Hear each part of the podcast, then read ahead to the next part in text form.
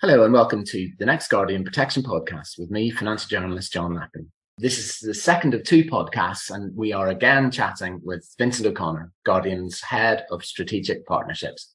The other podcast was something of an introduction to Vince and his plans for working with strategic partners. We thought we would do a second one focusing in particular on the consumer duty, given there is so much to talk about and there's a lot of detail in this subject. Hello, Vince. Hi, John. Good to see you today. How big a task do you think the consumer duty is for the advice communities? And where do advisors you've talk to stand? And where can Guardian help? It's difficult to generalize here, really, because I think a lot depends on the firms and their processes, John. But most of the partners that I've spoken to tell me that they are in a pretty good place and they are ready for the deadline that will be in just a few weeks' time. But that isn't really to understate the extent of the task which has been given to the industry. And I think it helps if you look at what consumer duty is, is trying to achieve really, because it's not a tick box exercise. The objective really is about changing culture. And I think the requirement for evidence really does force firms to analyze approaches and processes to then document those against the FCA's new rules. I can only really talk about our experience on the provider side, but even for a relatively new company like Guardian, which was fundamentally set up with good consumer outcomes at its core, we haven't simply been able to just say, yes, we comply with this. What we've been doing is going through a robust process where we're picking out all the evidence to show and demonstrate that we are delivering according to the FCA's rules. And that's based really on those uh, consumer principles and, of course, the, the cross cutting rules that we've all heard about if you want proof of this, if you take a look at the collated evidence that we've put on our advisor website, that's the fair value assessment and all the, the corresponding evidence, you'll actually see that there today. And I think the regulator's attention really now will be on the advice community. So from my point of view, it's about really working with our partners to understand what more help, if any, that they might need from us. And of course, we'll give them whatever they need to help them comply with the duty.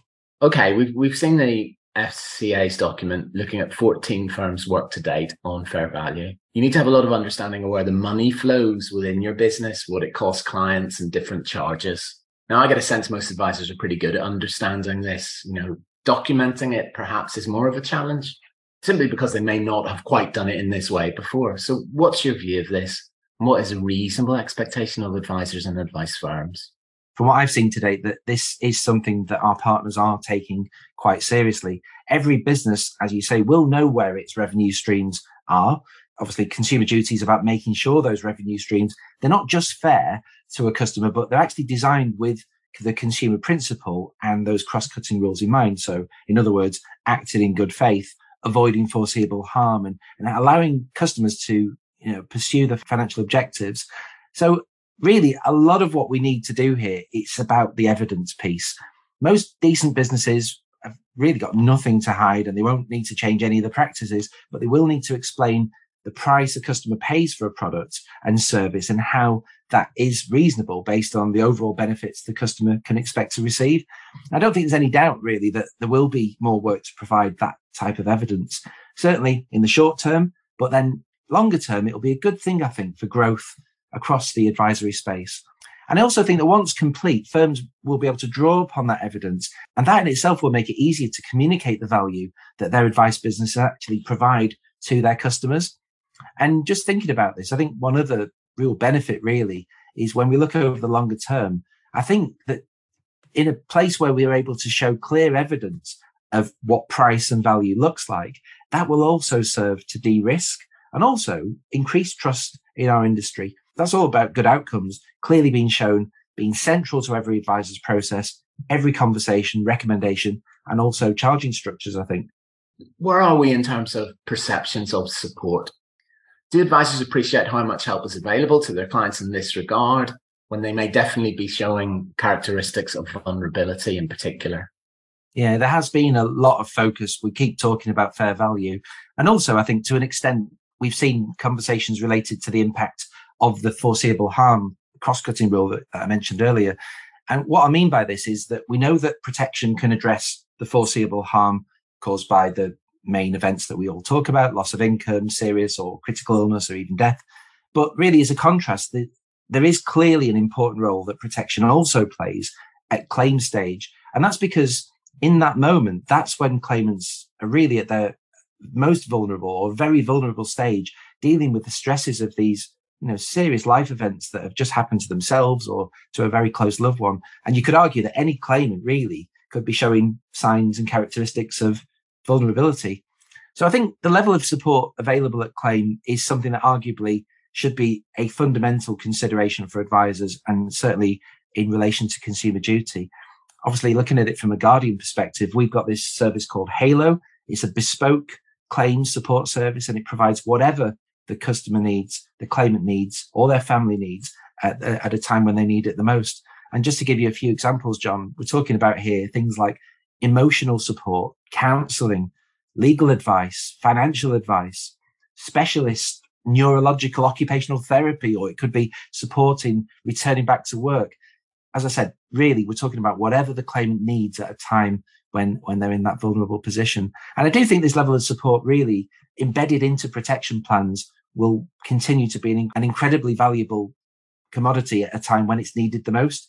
And really, as I say, when customers are most vulnerable. So I think really from a Guardian lens, it is a good example from our perspective of how we are meeting the obligations of the consumer duty.